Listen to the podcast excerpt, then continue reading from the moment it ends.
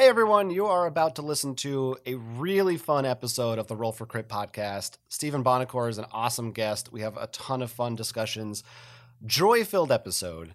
But before all that, I just wanted to add this little intro here to acknowledge something very tragic that happened in the past week that involves board game industry and uh, board game designers. Sean Varsos, who was an employee at Van Ryder Games, publisher of games like Hostage Negotiator and Detective City of Angels that we really love, he took the lives of two people, Marie Varsos and Deborah Cisco, uh, and then took his own life. And it's a really upsetting incident. And I am not going to go into more detail than that. You can find uh, Van Ryder Games' statement and uh, more information if you want to look it up. But we just wanted to acknowledge up front that this was a terrible thing that happened and we're really feeling sorrowful for the families involved and everyone at Van Ryder Games who's also associated and going through a lot to deal with this right now.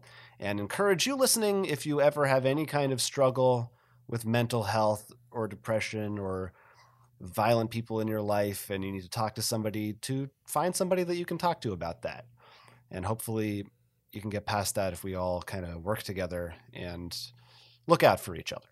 That being said, now you can enjoy episode number two of the Roll for Crit podcast.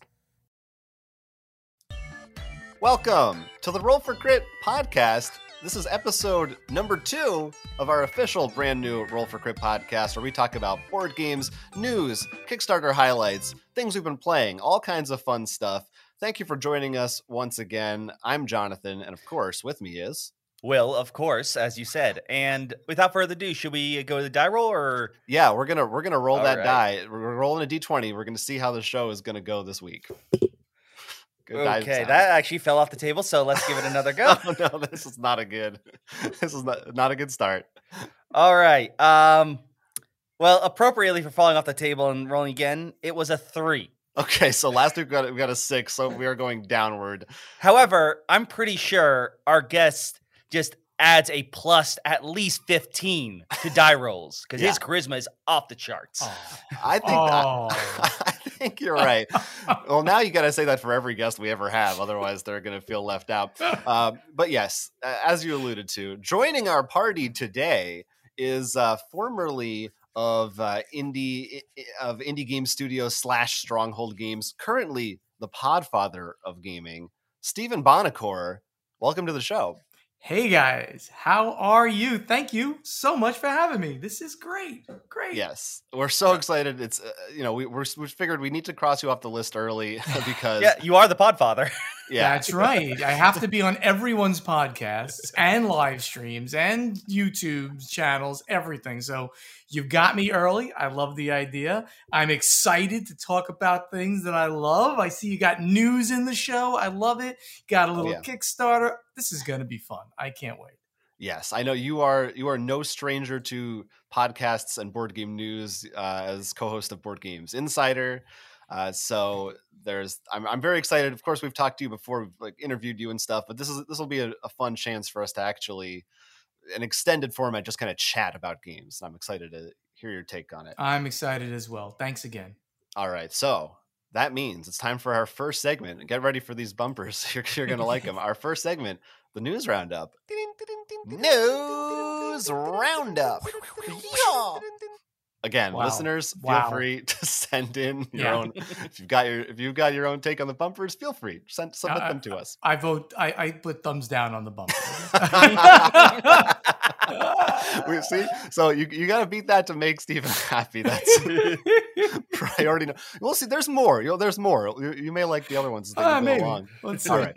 So big news from the past week. Now it's it was a little bit. We launched our last episode a little early. Normally these are coming out on Wednesdays, so there's been kind of a maybe a bit of an awkward gap between uh, stories in the past week because tomorrow uh, is the or the, actually the day this is launching will be the last day you can vote in this thing we're going to talk about but over the past week the golden geek award nominations have been open on boardgamegeek.com and this is their awards for the year of board games of all different categories where board game geek users can go and vote for who they believe should be the best game in a variety of categories. Uh, you know, best artwork, best two player game, best overall, even stuff like best podcast. We weren't on the list yet, by the way. We'll save that for next year. um, there were some changes this year that they point out. Uh, in part thanks to uh, some suggestions from uh, Elizabeth Hargrave, designer of Wingspan, Whereas before they used to have just one game of the year, now they have three categories. They have a light, medium, and heavy. Uh, and also, there's no party game category this year. I don't know if everybody's aware. There are some things going on that have made parties difficult lately. uh, they ha- now have the best zoomable game is a category.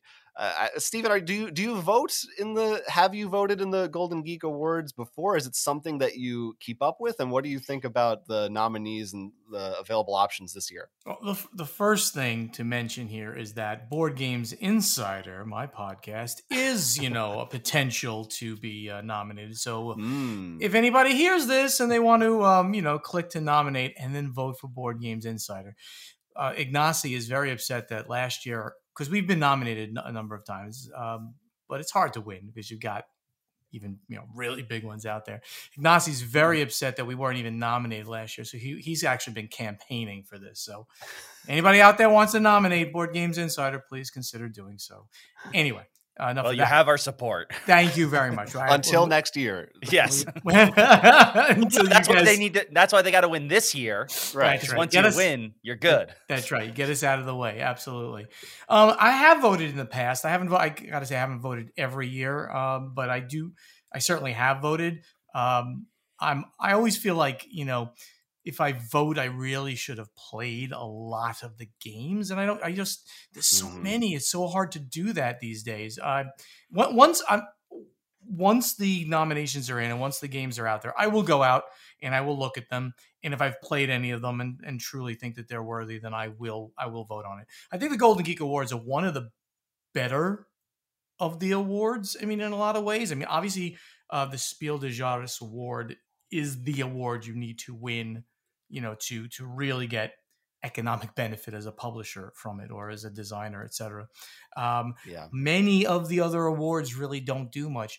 Um, the dice tower awards a little but i think the golden geek awards is almost like you know the fan awards because obviously everybody's you know who's a geek on the knows board game geek and if you can win this award or even be nominated it's kind of a cool thing. Yeah we, we talk a lot when we're talking about awards about like what is the is there kind of an Oscars of board games, or what might that look like? And I do think next to Spiel des Jahres, this Golden Geeks probably are the next big, like highest profile uh, that's out there.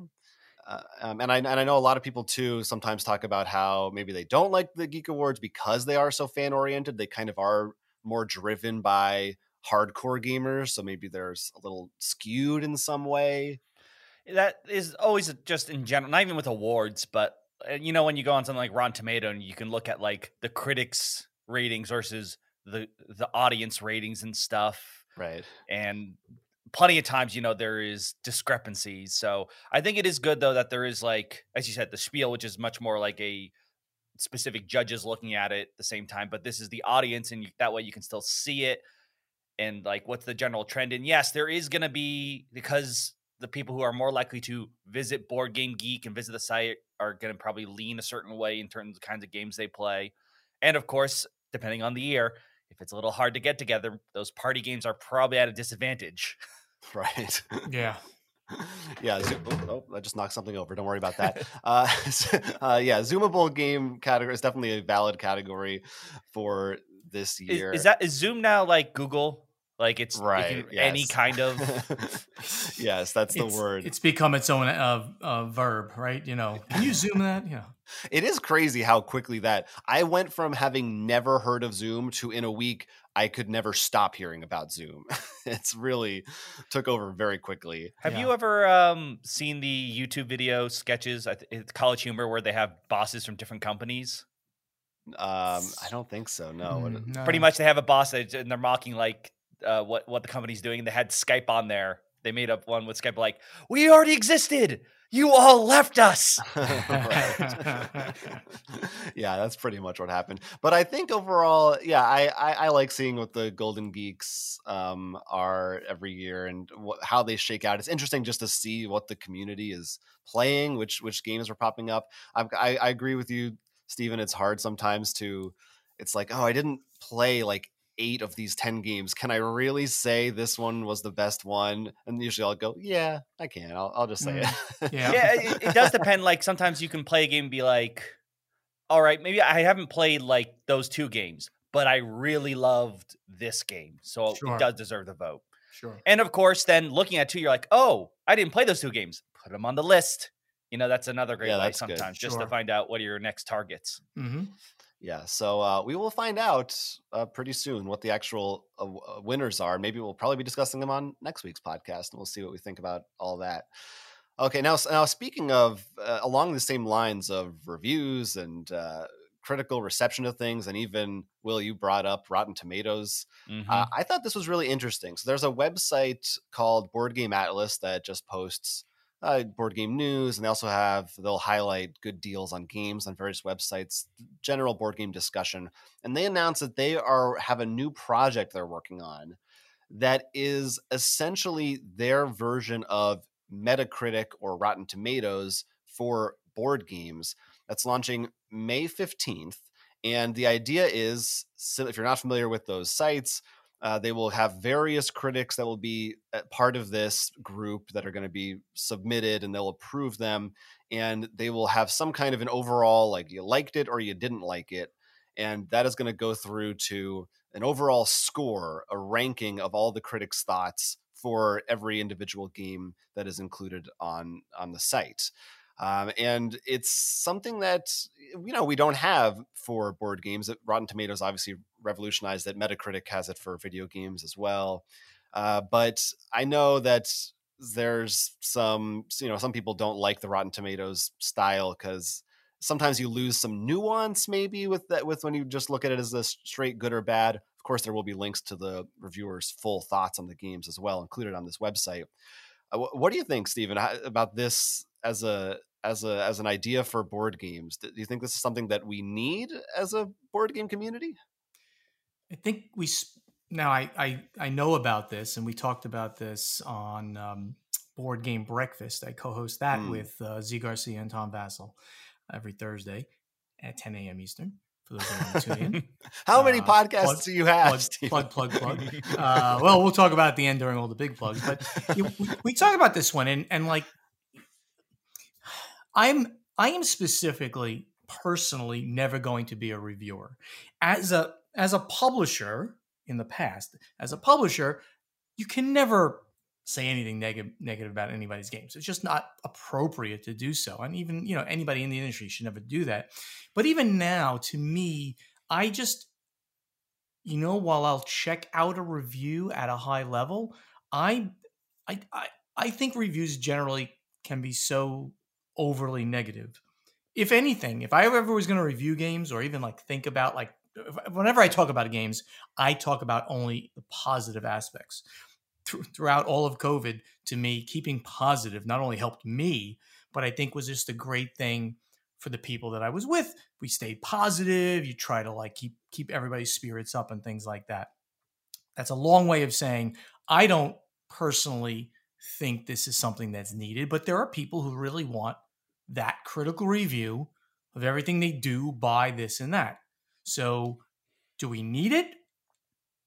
Maybe but i don't personally uh, need something to consolidate reviews and then to say that these x number of people are now the people that we're going to give it the official vote and then there's going to be the community vote.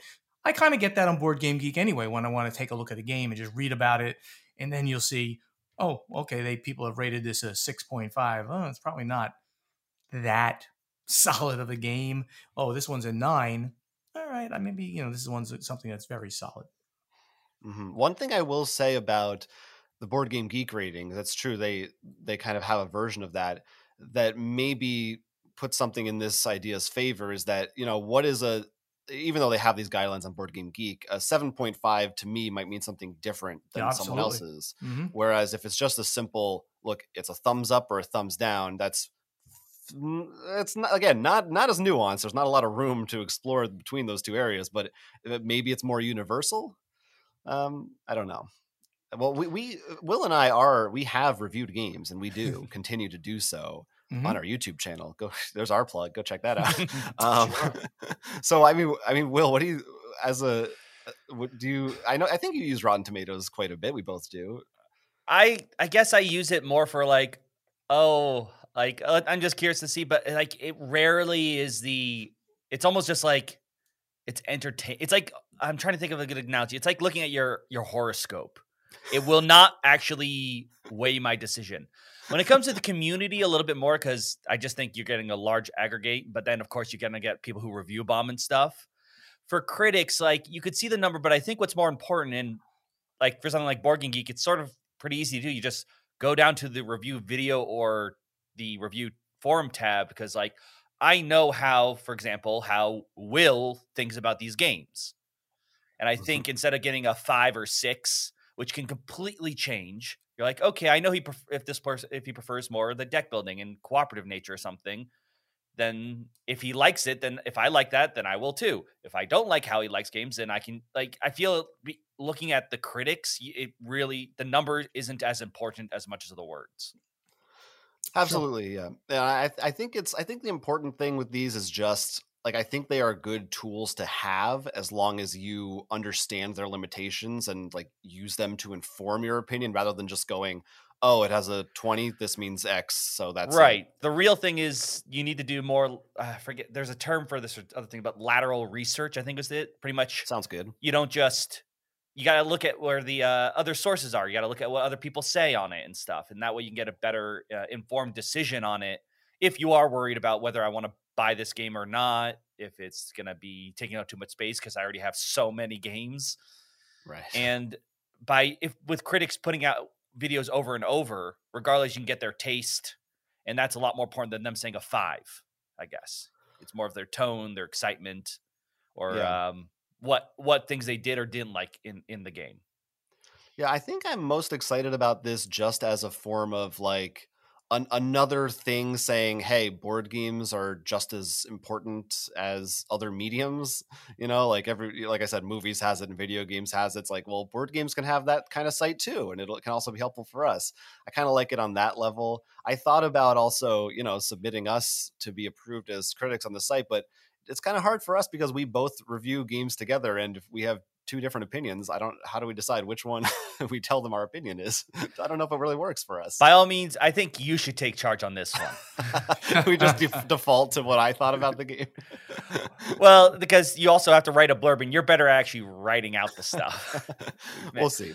uh, i do want to say though earlier on the topic uh, we, you brought up uh, stephen that there is a really interesting thing when it comes to how we view reviews, if they're positive or negative.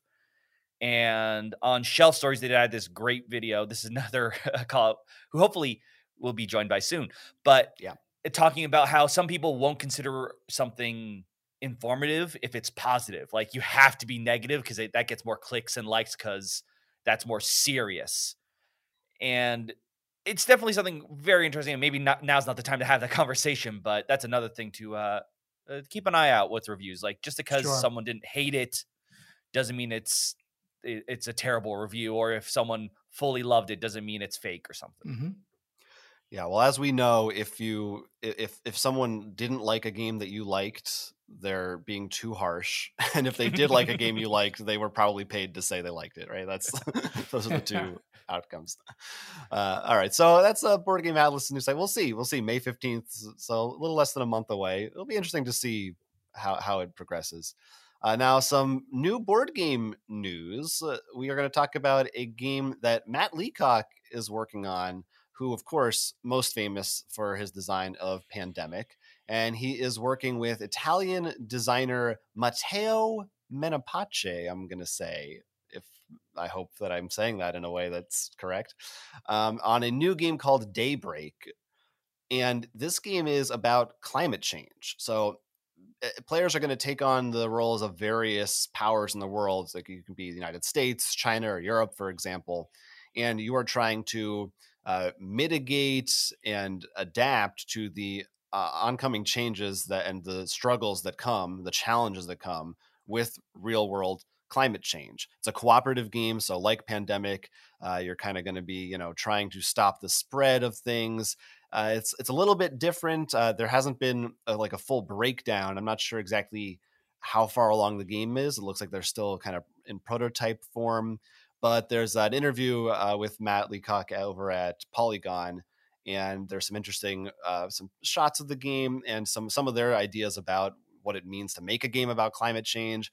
I think it's really interesting because uh, pandemic it isn't really wasn't designed i don't think as like a political game in any sense but in the past year it's sort of taken on a new tone thinking about that game is very different i think to most of us now and this is him coming out with directly like we we really want to actively make people think about what this might mean for for our world. I know you have thoughts on this stephen and i'm sure you are a, a fan of pandemic and uh, Matt's, matt leacock's other designs. What, what, do you think about this daybreak game i, I certainly am. I think leacock's a genius. Uh, pandemic is uh, is an institution Oh, in oh, the gaming industry. It's it's that important and that great of a design, and it has been built on with Pandemic Legacy season one, season two, season zero. Phenomenal. I mean, it's just it's just great, and and and he's a wonderful guy too. I know him. Um, the the interesting thing that you, you that you just touched on is like politics and i never talk mm-hmm. about politics but but the one part of that that i want to i want to address is that try not to think of it as politics. What it is, what I mean, what what he's doing here is he's taking a subject that is absolutely part of the public discourse discussion, public discussion, and he's using that as a theme. All the world powers ha- are doing things to now mitigate climate change. You all win or you all lose together. There's nothing wrong with that. And like at Stronghold Games, we did a game called CO2, which was exactly about the same, exactly the same topic. Uh, in that game, um, there was two versions of it. The first one was competitive. The second one was was cooperative with a competitive um, uh, variant. But you you you had a change over from polluting styles of energy generation to green energy generation. And if CO2 got to a certain level, in, in, the in Matt's game here, its temperature gets too high. If CO2 got to a certain level, you all lose. And if it doesn't, you you know one either one person win or all all win in the cooperative version. Mm-hmm. It's topical. It's something we talk about. Whether you exactly believe in it or not is not the important thing. And I'm saying that really specifically because just think about all the other games you play. Do you believe in elves and orcs and trolls? Absolutely. I've got like believe, three in my backyard right now. You got some trolls in your back. So, so it's, and I'm sorry, I can be a little harsh as the Podfather now. I could, I can speak a little more openly. Let it out. You know, as, as the president of Stronghold Games, I couldn't. I had to be a little more politically correct. It's, it's foolish for you to, for you to say this game, it's all BS. I'm never going to play it. It's not about reality. Well, all these other damn games you play are not about reality either. It's a topic and it's a game. So enjoy it for that experience. You don't have to like say like, well, if we do these things, it's not going to lower it. Da, da, da. Just enjoy it for the experience that it is. Um, so that's the you should divorce yourself from any political portion of it. The other portion, and you can hold that, I just want to finish this whole thought, is that Please. when I found out about this, I found out about this because the New York Times, yes, the New York Times, had an article about Matt Leacock entitled, and this is on March 25th, so this is a month ago approximately. It said, His game made beating a pandemic fun can he do it for climate change? So Matt Leacock is now the uh, spokesperson for gaming of in crises or something like that. It's kind of it was kind of but you know think about that. The New York Times, maybe the largest institution yeah. mm-hmm. in news reporting, reporting on our hobby, and they used this, and I thought that was just so great and so cool. Congratulations to Matt Leacock for continuing to get us out there so that the rest of the world knows what we're doing. It really is like because some of the po- news podcasts I listen to every now and then, like a video game or board game will come up, but they only say like just a little bit. And I, every time you hear it, you're just like, but I know so much more you could talk about with that. You could do a whole hour on that. Please go on. But yeah. You know that is like not just the awards John was talking about before, but seeing brought up as New York Times and things like that is helpful. And luckily, in this case, it's in a at least I believe a very positive thing. It's a new game from Yep. a great designer. How could it go wrong? Kind of thing. Now, Mhm. I, I am curious on your your both your thoughts on this because I think this is is is tied to the theme. Do you think it should be fully cooperative? Just you don't think anything else, or should it be something like uh, first thing come to mind like legendary? Like you all can lose, but if there's a win, someone wins more than others. I think that's a, that's like- simply that's simply a design decision on the way Matt wants to go. I mean, um, it's always kind of cool to have that in there, but that's actually a uh, a corner case to cooperative games if you think about. It. Not that many co- it's, it's just it's just a and win. of course, expansions and stuff can easily add that in later. or Sh- something. Absolutely. Very the, the vast majority, and I would say 90% of cooperative games, you all win or you all lose. If if Matt can get so smart as to do that, and he probably could, that would be cool to have, but I don't think it's a necessity. Right. No, I was just curious because with the theme itself Mhm. of putting in resources to tackle this, you know, that every country is going to be uh, deciding how much they want to put in, which could be an- another interesting twist, sort of trying to Mhm. convince everyone to help out.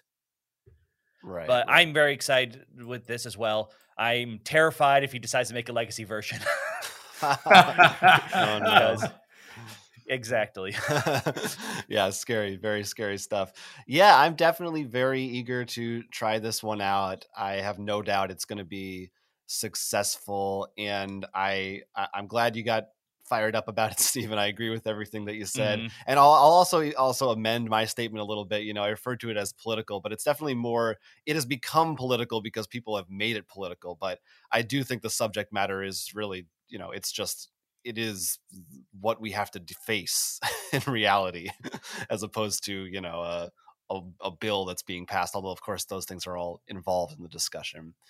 So yeah, it's always it's always cool when you know games are trying to be fun first and foremost, as he says in this interview, but also have something to say too. I yeah, and they are not mutually exclusive.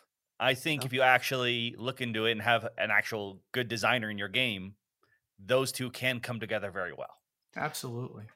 Now, the last news story I want to touch on here is something called Seven Wonders Mystery. So, Seven Wonders is, I'll say, probably the most popular, well known drafting game that is out there. Certainly, it's in the top two. and uh, it is, uh, th- so Repos Production posted on Twitter uh, recently a little teaser video advertising something called Seven Wonders Mystery and the video just shows some people playing Seven Wonders. They get sucked into some kind of a vortex and travel through time, and we don't really know uh, what's going on here. At least I don't. Uh, there's a lot we could speculate on here. I don't know, Stephen. Maybe you have some insider info. Maybe you've heard some buzz. No, I don't. In fact, you're. This is the first time I've heard about this. Um, um, I don't. I haven't heard about this at all. I when did this actually drop? This news April fourteenth. So okay, six days ago. Interesting that um, nobody else picked up on that. I saw. So is it? I'm actually going to send this over to Tom now that you told me about this. I can beat Tom was to the chase on. Technically, eight days ago, right. because on Instagram they posted. Uh, they've been posting a lot of images, Mm, which one does include. It looks like miniatures of the Ooh. wonders. So I mean, yeah. What do we think? When I hear the word mystery, I'm thinking of like an escape room or something. But you know, it's very something very different from what Seven Wonders is. What what do we think this is going to be? Any any thoughts? Any guesses? Well, the best I got. initially from the trailer, I thought it was going to be uh, like a cooperative, almost story mode, like almost point and click, like time travel kind of thing going on. But the images, like I said, that I can look up on Instagram, I almost I almost don't think it's actually a game. I think they're actually selling like models and stuff. Really? Like, yeah, I think it might be uh like just the like either shirts or these miniatures of it. That's what they look like. like Why mystery? these look like- Why would it be called mystery? that I don't know, but like if you look at the Instagram image, and I should have copied this link and shared it, but it shows like these really nice models that look like they're on actual like black bases that have the Seven Wonders mysteries on them and stuff. Like Hmm, they don't look like game pieces to me. Those look like something you have on your shelf. interesting. So look, Seven Wonders is a great game, a great game. Um, and again, it's set a lot of like mechanics in motion and the way it did certain things. You're you kind of like do things to the right and the left, uh, um, and you're building your own thing and you're taking resources from people next to you. Um, but really, thematically, I don't almost feel like I'm building a civilization. Right. It's just, it's just, it's a, it's most, most more of a card game, right? It's more of a card game. So I, I just don't know where they're going to go with this. I mean, putting miniatures into it is kind of strange. I, I'm looking forward to finding out what the mystery is here because I can't figure it out in the slightest. We should all take a bet. Let's, let's make a bet. You're All right, all right. Um, I'm gonna go say it's. I'm gonna Wait, say it's a hold on, Before we legacy. ma- before we go make the bet, Okay. I will. I have the uh the Instagram uh post here, so I'll share that. So I'll put in our little notes here right beneath the story, so you guys can take a look. Okay. Okay, Therefore, I don't alright. have more information. okay. All right. Ah. Hmm. All right. So we are looking, as you say, it looks like If- fancy models. If those really are, they- that no, they're not putting. They're not putting those things out. No way. They're too big. That's the thing. They're either if they're putting out those are not game pieces. Those look like, you know, like when you buy the Lego sets to put on a shelf, like of really nice buildings, and those are very pricey. Or those are. I just didn't notice. They still look like 3D renderings. Maybe this is something digital. well, so I'm, you know what? I'm gonna go with that. now I'm looking at and this is how great we are at research on this podcast. I'm looking at their their caption on this photo, and they're saying from April 26, which is when the tweet announced that it was uh, the adventure was quote unquote beginning. They're running some kind of uh, a contest. Yep. To so so is this all just a contest, and there is an actually a new announcement? I feel like there's got to be something involved in this like even if there's like mainly a contest it ends with an announcement of a new game or something Oh, these statues are just rewards for the week, so they're probably not actually part of it. It's just a seven people are going to have these really nice statues.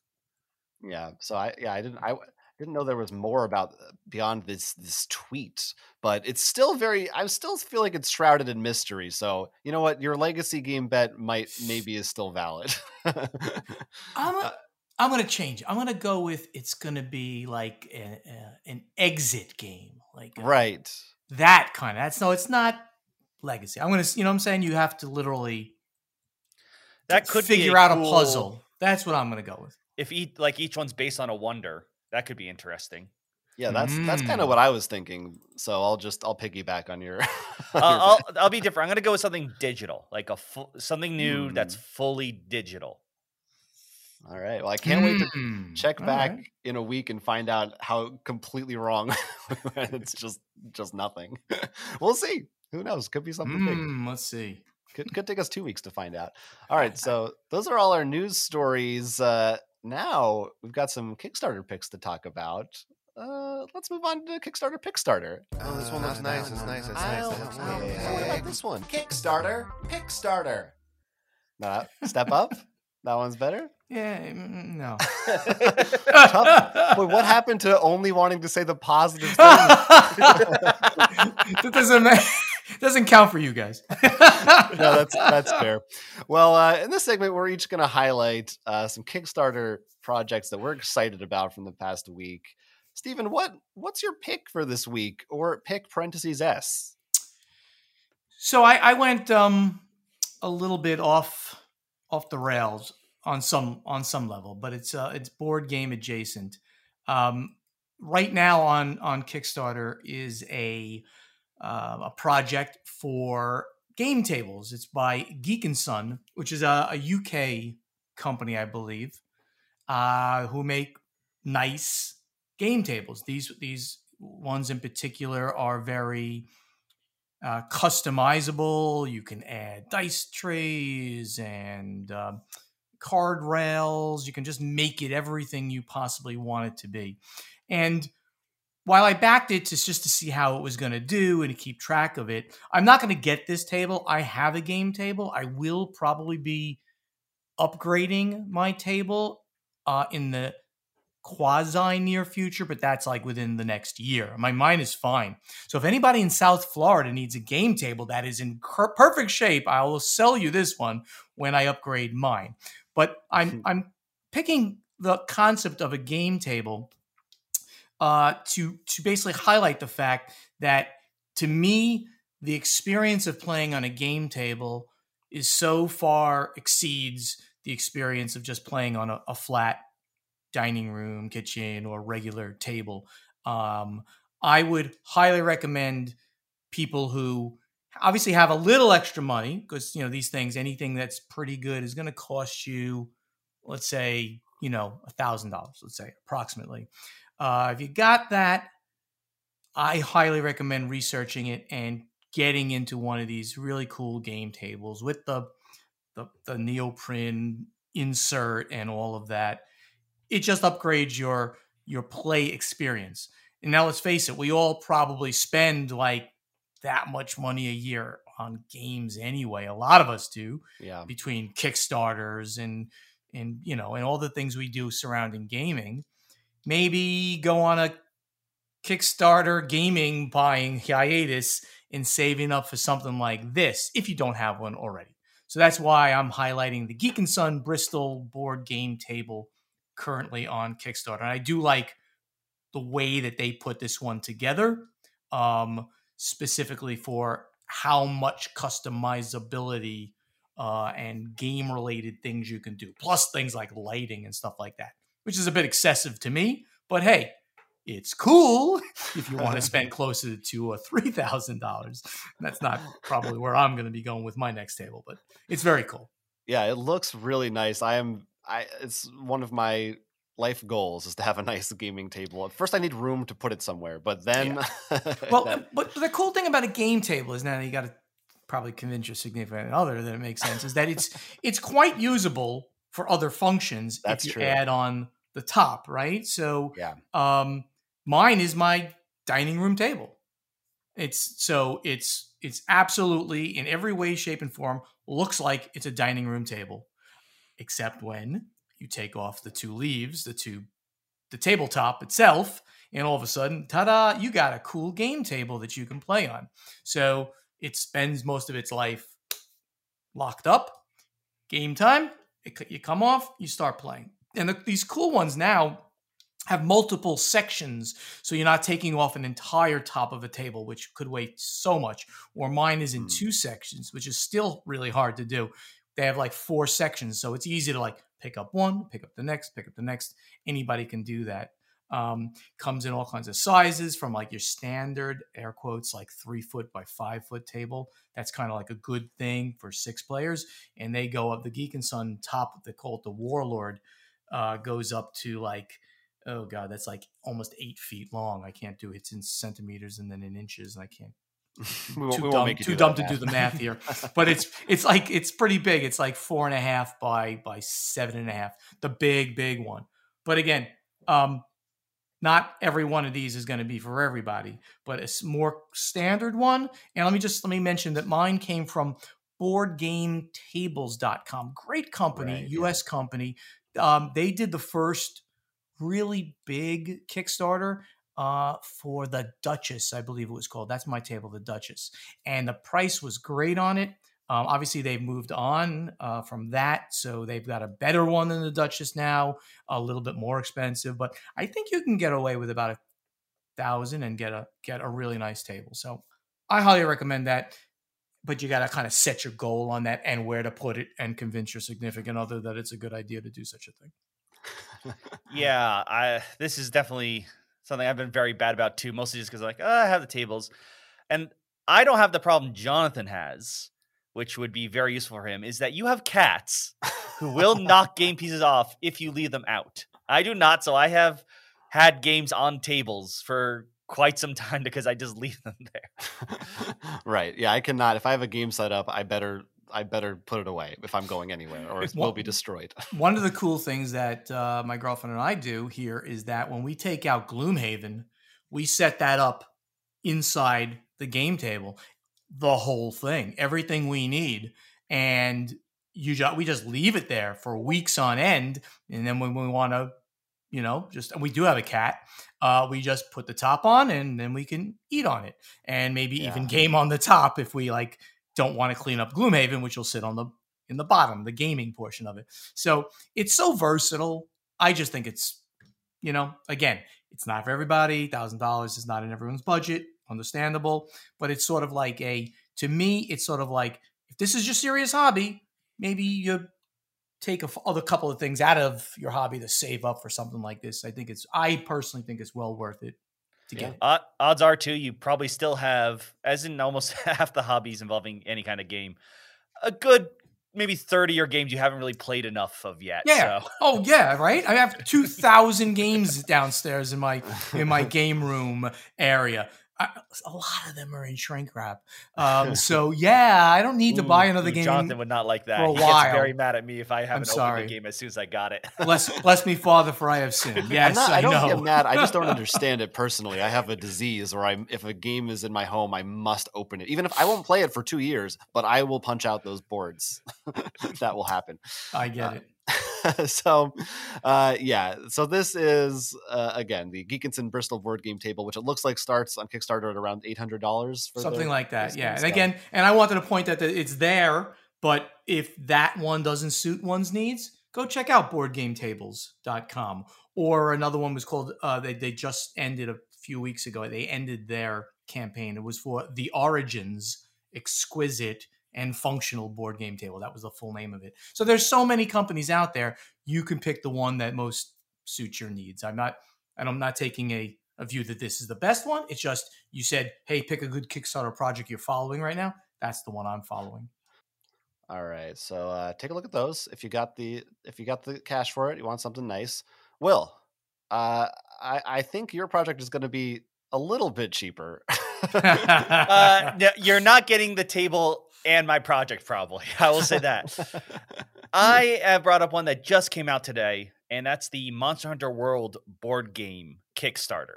This is based off of not the most recent entry because Monster Hunter Rise now is out, and I've been playing that. But this is from the same people who did the Dark Souls board game and the Horizon Zero one.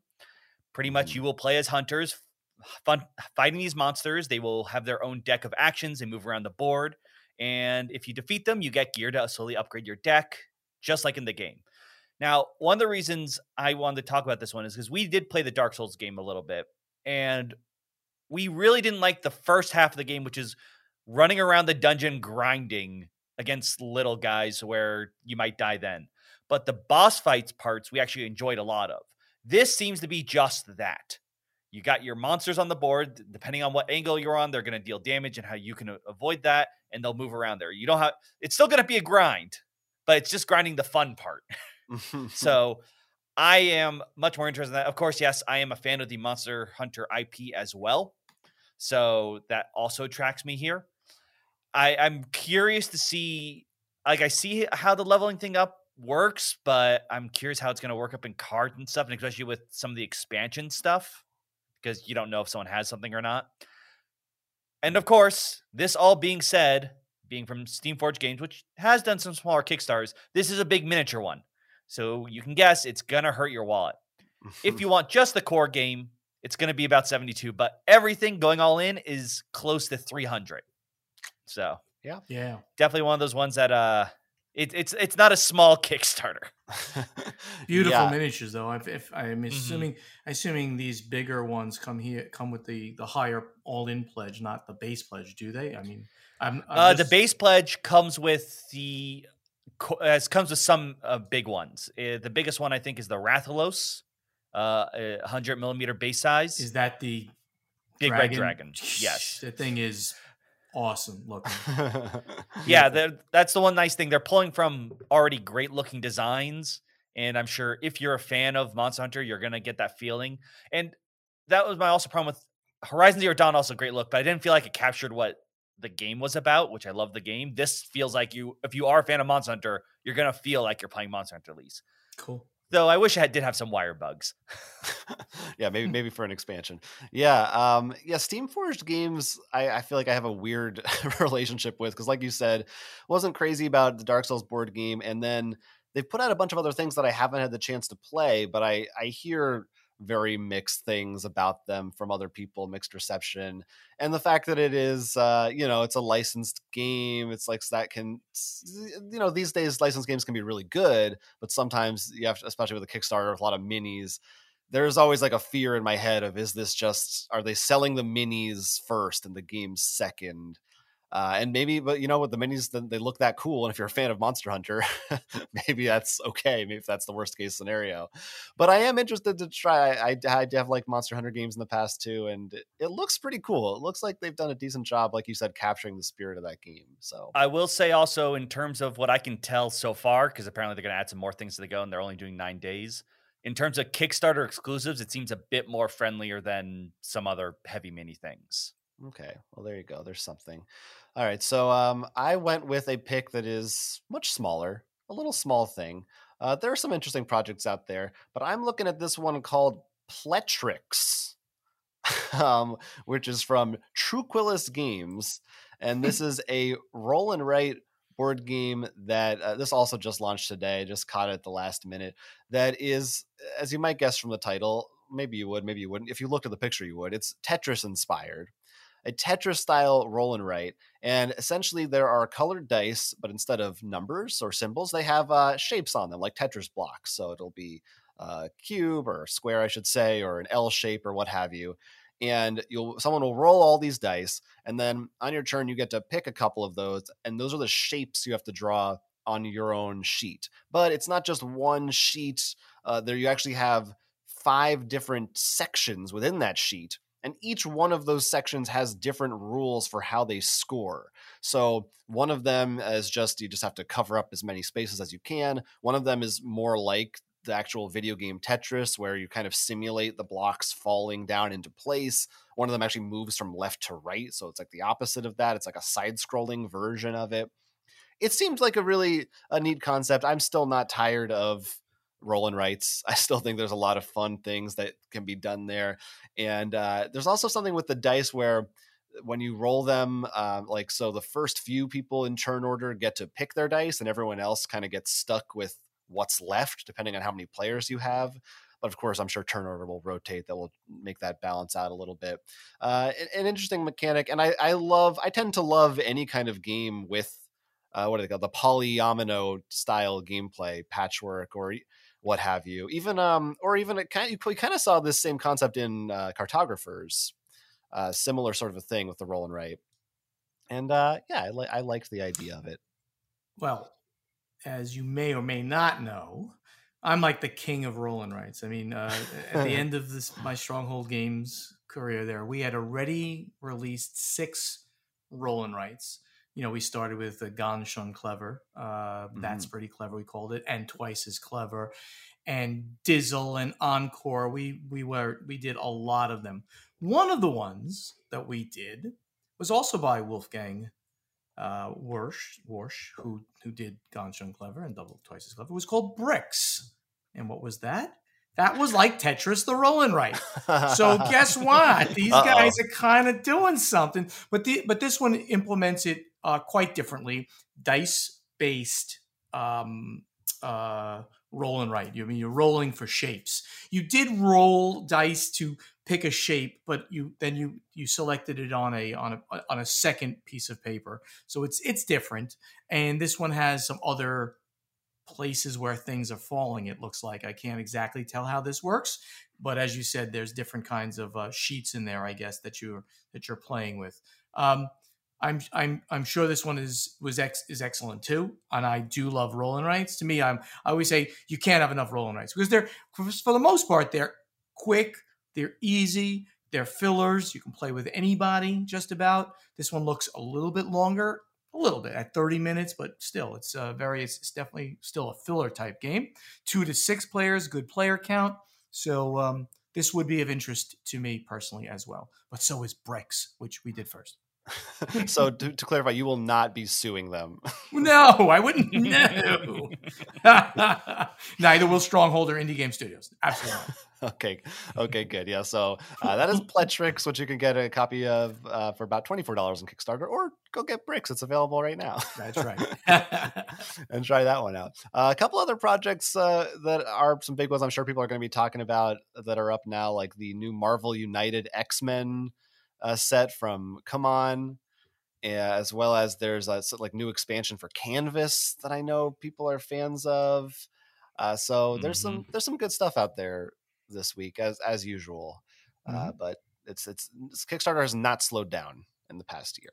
Did you hear that CMON has gone back to calling themselves CMON? No, is that, that is that, that true? Is a, that is yeah, Vasel told me that last week.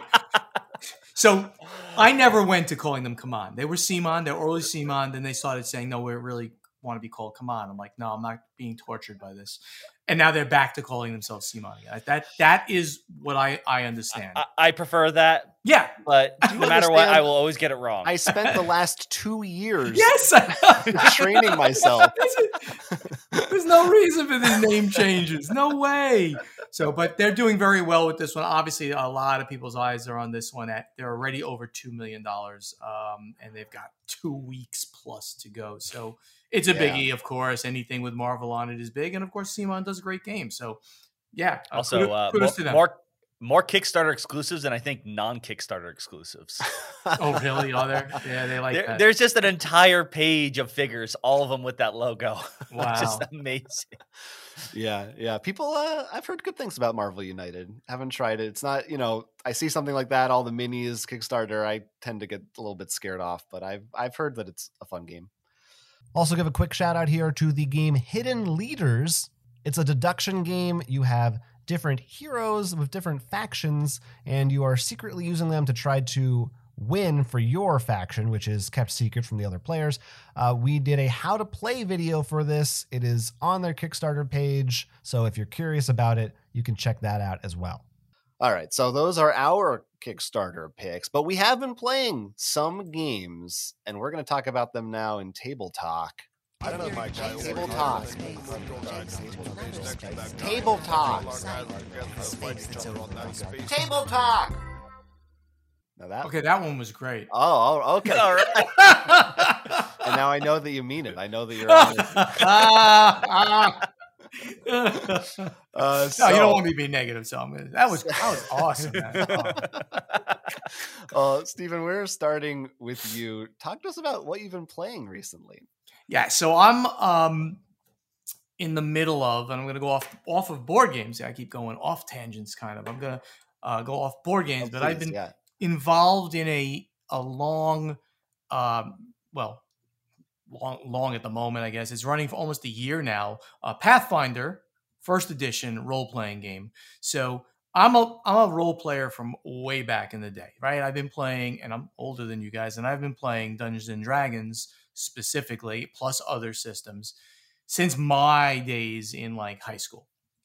So it was a long time, but um, and it was basically continuous most of that time. I think I think there were periods where I stopped. But then like when I left New Jersey and a couple of years before that, because the, the game group just broke up a little bit, I I I stopped playing Dungeons and Dragons. I stopped role playing there.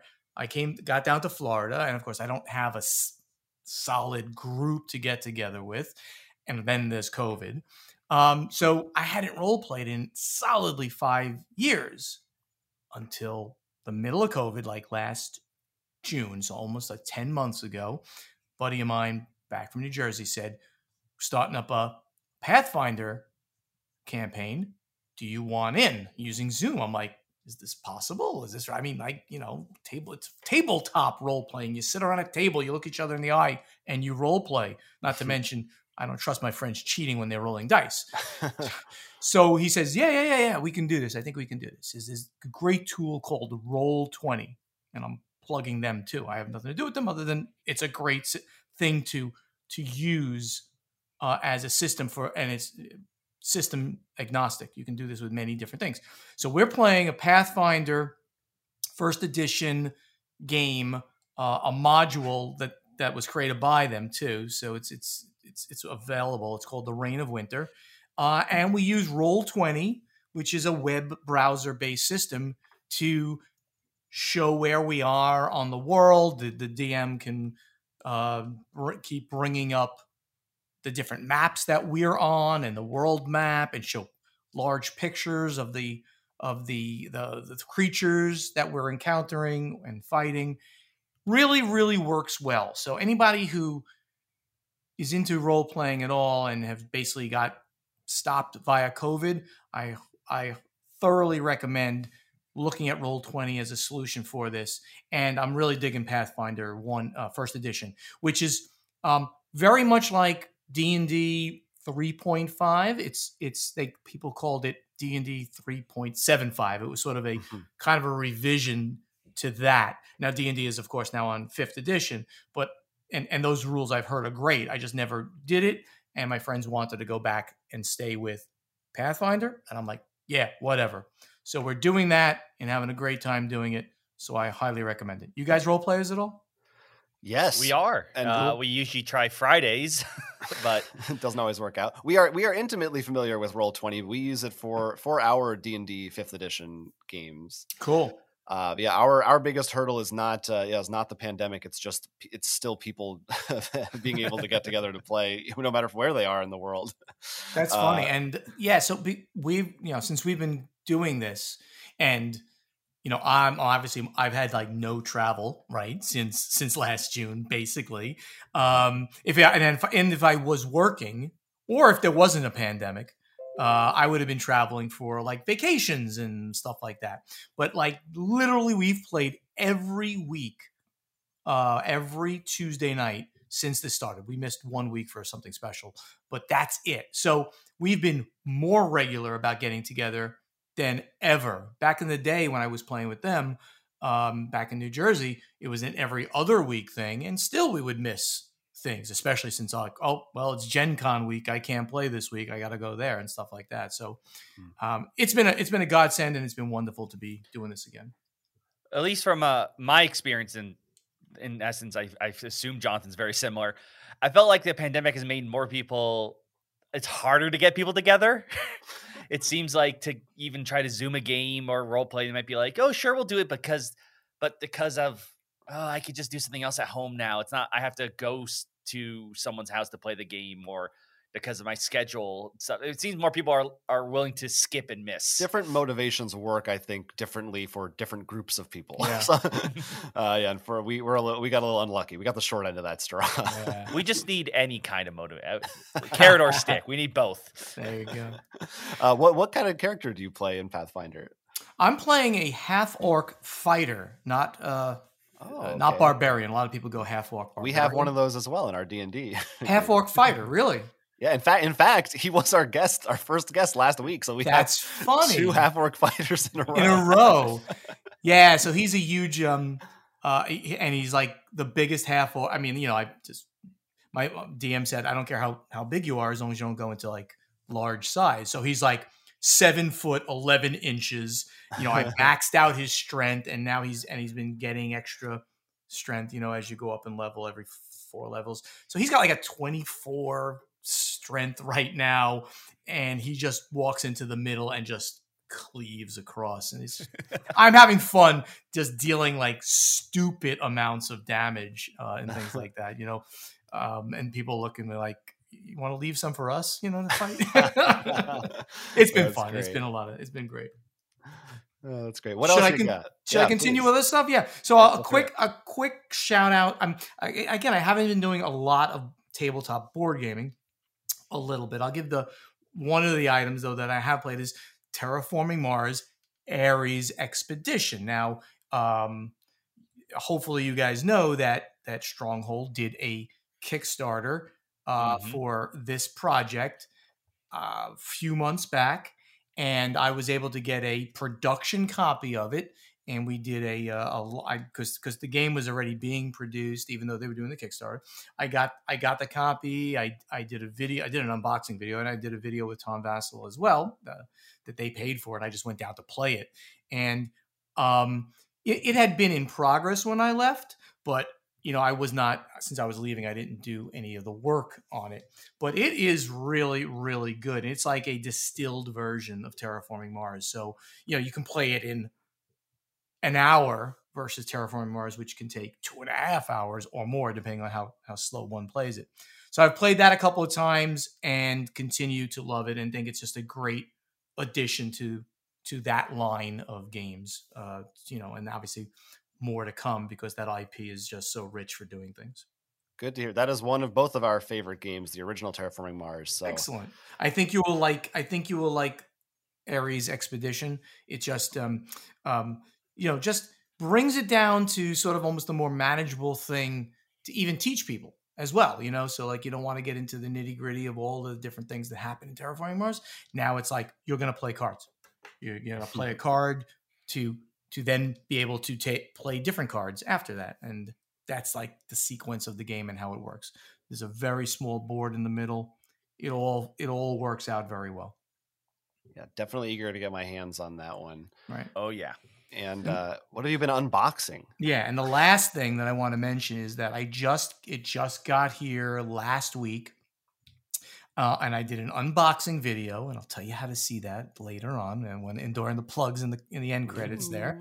I I got a game from Ares Games, known as the Battle of the Five Armies, The Hobbit Collector's Edition. So anybody who knows me knows that I am a a a Tolkien fanatic, so Lord of the Rings fanatic. I've read all the stuff and the, the Silmarillion. I, I've just an absolute Tolkien fanatic. And my favorite single game in the world, period, full stop, is War of the Ring.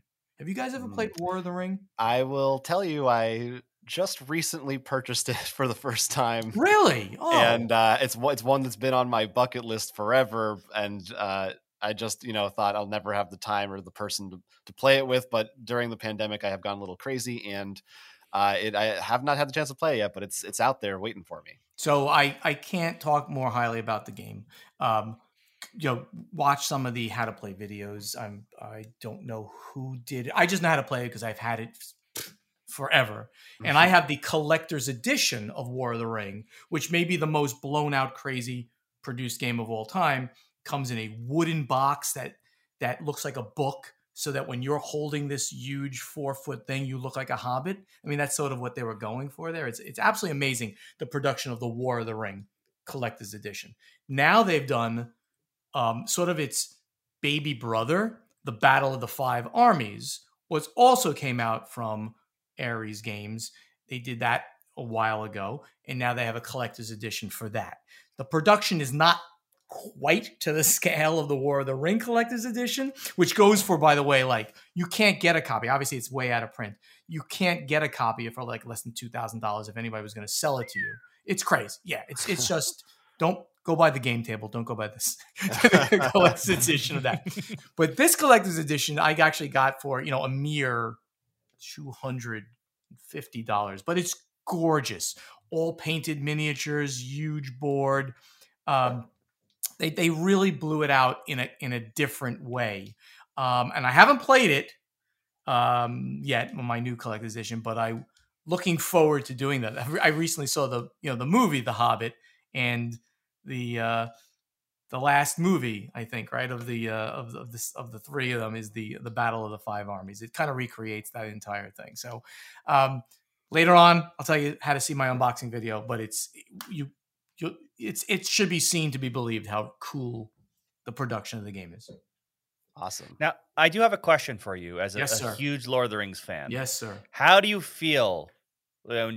because you know, there's plenty of Lord of the Rings games out there, and sometimes they either need to make up new stories or characters that, at least as far as I know, do not exist mm-hmm. in the original. Uh, are you fine with that? Is that okay? Is it a problem that they stray from the canon at all? Well, they only did that. Well, okay. I mean, you could say they strayed from the canon, even in the. And when you mean you mean in the movies, I guess is what you're talking about, right? Movies, books, Just char- at least as, Well- as far as I know, characters that were made for the Well, you say game or even even in the um like in the Fantasy Flight Lord of the Rings games, they have invented some characters you can play as, right? No, not that I know of. Oh, they have, I, I- No. all right. Don't To, don't- to my knowledge, the games. well, well, well, I don't know about like the living card game because I haven't Okay. gotten into that whole. Maybe they did in there. Maybe, maybe. So I won't even comment on that. I'm talking about the we'll board games the and the movies. listeners correct you. Yes, they will. The in the like in the Lord of the Rings movies, they did change certain sequences. They didn't add any characters, and then they gave um certain characters more more weight, more more screen time and stuff like that. Mostly the female characters because the Lord of the Rings is very male dominated. It just is. And and you know that's a that we could talk about the reasons for that, etc so in the movies they've they've changed um how certain people got on screen and where they got on screen and things like that so do do i and, and in and in in the in the hobbit they certainly changed quite a bit quite a bit. How i feel about that. On one side i'd like to say i'm a purist and i'd rather them just do it you know the way it's been done. But at the same time, if they can come up with really good reasons for doing things a little bit differently, you know, and and like in The Hobbit, they extended that kind of small story to be this like epic three Mhm. uh, movie adventure. You know, more more Tolkien is better Tolkien. So I'm okay in general terms with playing with this a lot. We're never going to get any more from J.R.R. Tolkien, or, right, which or- is right or christopher his son he's i think he's either even passed away or he's quite old at this point we're not getting any more from the original source so taking small liberties go for it We'll see how that Amazon series turns out. Hopefully. oh yeah oh my god I, am gonna be going crazy when that's on did, did you hear what they're spending on that series oh, it's a lot, right? I I mean, not. it's How absolutely by far. You know, like before this, I believe Game of Thrones was the most expensive television production ever done. This is not this. This makes that look like it's a cartoon. I mean, it's like tremendous billion dollar type. Can we actually get another Lord of the Rings cartoon? Just saying. oh, that'd be good too. as long as they do it right this time, all of those things, oh, all right. those those old things that were not that good. All but we right. digress off of board games here a little. Right, right. Back to the world of board games, or at least uh, in part. Uh, Will and I have been playing some things separately from each other. Uh, in fact, one of them you streamed live; people could watch it, and it is a video game, but it is an adaptation of a board game. I watched you play this, but I'm interested to hear you tell me how it felt to actually play it. So yes, as Jonathan is alluding to, I played through at least I think maybe the first third. I'm hoping of the Arkham Horror Mother's Embrace. This is based on the Arkham Horror series from Fantasy Flight, which is Lovecraft in their own world and characters. And so far, we have discovered there is a cult running amok that is killing people involved with this comet, and something's going on in Louisiana. Also, my characters tend to go insane pretty fast. Mhm, mhm. And this As is for the game itself, Yeah. it does. It reminds me a lot of the uh, your turn-based action things, but it's not the old fancy, uh, not fan, fantasy. Fl- Wow, Final Fantasy style of you're just in a lineup. You are going to move around a bit more like XCOM, but it doesn't have cover and stuff. It really is just distance. That said, unlike XCOM, which has the very grid movement style, this doesn't, which I actually like a lot. It feels a bit more freeing. Uh, The characters are a little slow, and there are some funny dialogue things, but overall, first impressions, I'm I'm thinking it's like not bad for first try.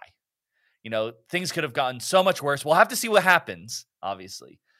But I like the idea of how they force you to sort of sub out characters with madness. If you leave them behind, they'll recover. So you can go through different chapters. The weapons are a little bit weird. And I don't really like, there are spell books you can pick up for abilities, but I, I'm not using them for the most part until I get someone who's good with magic. Like that was the one thing that's great about XCOM is you can really like, I've built this character to be a great sniper or I've built this one to run and close. I don't feel that as much right now. It's sort of just I have three bodies. Let's see if I can make sure they survive. Hmm.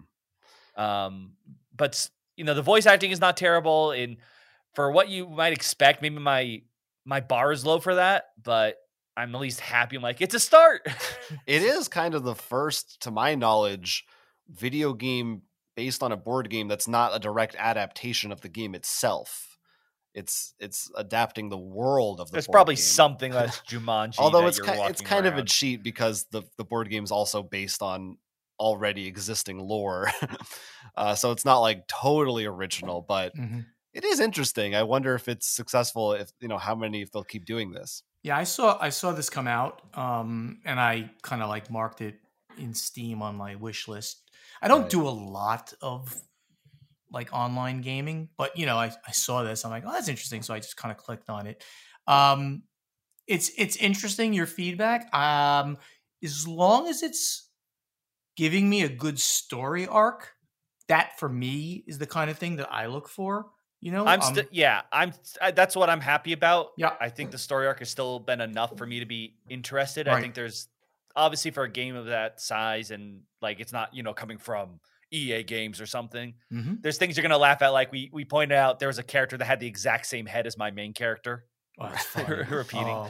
Oh. but you know we've seen things that feel so much worse like i'm still having fun playing and stuff and there isn't a difficulty scaling or anything so i'm i'm curious to see what happens like in xcom i keep bringing it up because i feel like it's a good analogy a character can die like you lose troops along the way but these, these are named people from the games you'll recognize them if you ever played any of the arkham lines so i'm like can they die am i going to get a game over screen so i'm not sure how that's going to go yet interesting. I I think it's a good start, and I definitely think there there it can improve. But it's at the point, at least, that I feel like it's still. If you like the Arkham series and games, you'll probably be satisfied. And I it's twenty love- bucks, right? Yes, that too. I would love for them to team up and get the people behind XCOM too, because I think that's like just the perfect style and engine Okay. for a Lovecraft game. You should be expected for people to die or go insane. And the the grid movement I think is a, a lot more attractive to board gamers because it's not a de- you know, sometimes people complain about dexterity things, which if you think about it, that's what a video game is. You you have to react in real time hmm to things. Right. So having more of that turn-based system and more leveling up and being able to dive more into that, I think would be very interesting for a lot of people. Now, I want to jump to a, a couple of other things that it looks like you've been playing here that I'm curious about. Uh, that are that are some older games, and I'm wondering what where these came about. Okay, so anyone who's ever listened to all the stuff, all my stuff, knows that uh, I play a bunch of Destiny, and I have a clan that goes with. I don't try to push anything because one, Destiny already takes enough time. Two, I already learned with board games that you really want to, you don't want to shove people in. You got to like let them come in, and you don't just, hey, I'm interested in board games. Great, let's play Twilight Imperium. You know, you don't drop something like that in front of them. You don't want to scare them away. And recently, someone started found tabletop simulator and like, oh, they're playing chess. I'm like, good, good, all right, slow and surely. And then the other night, like, hey, we're gonna try Red Dragon Inn. You want to play? I'm like, yes, all right. So, well, actually, Clue came first. Sorry, Clue, and then Red Dragon Inn. So Clue, it was. I'm like, you know what? They're starting to use it. I'm going in. This is great. Still, you know what? Not the worst experience. The worst thing being at the rolling ra- and just moving around, but it was Roll really and funny. Move. Roll and Roll move. move. Yes. Wow, not rolling right. Two different. Roll right's good. Yes. Roll and move, not so much. Right. And it was really fun to play, just trying to solve these things and try to figure out. It's also like it's interesting to think of to play a game like this and just see what other investigative games, especially obviously, Jonathan, your favorite is when the more social deduction, you know, your your not Arkham Horror, um, Avalon Mhm. you know, you're where people are the traders. It's not just guess what's in the envelope. Or Right. Sherlock Holmes when you're actually playing the mystery to see how far we've come. And I did lose. I, I decided because I asked a question that pretty much said no one had the cards. I'm like, we know the murder weapon and the person. At least I thought everyone got that too. So I'm like, I've got like a 50 50 shot on the location. I was wrong. So I pretty much had to watch them play. But it was, it, it, it is not the worst of the earliest games. So it was fun to play. Um, the other one, Red Dragon Inn, we played as well. And I we have played the core game. This one, since it was on Tabletop Simulator, had all the stuff. I actually played with a character named Wrench, who they everyone hated because and I just chose by luck. I want to be clear. I don't know what, you know, tier lists of Red Dragon. I don't know if this person's good or bad. And this is this is like a a drinking dungeon crawling game. It's right? it's it's what happens at at what happens to the party right. after they have slayed the monsters and they're now back sitting at the Red Dragon Inn. And it's all about drinking and gambling. And I have so many stories about this game that Oh. but It, yes, it is. is if I had to do it not by theme but by mechanics, it is a backstabbing game. You are all trying not to be the last one who either runs out of money or their health and their alcohol level. right. They get basically they pass out drunk. Either you pass out drunk in, in the game or you run out of money, in which case both times the bouncer picks you up and throws you out of the place.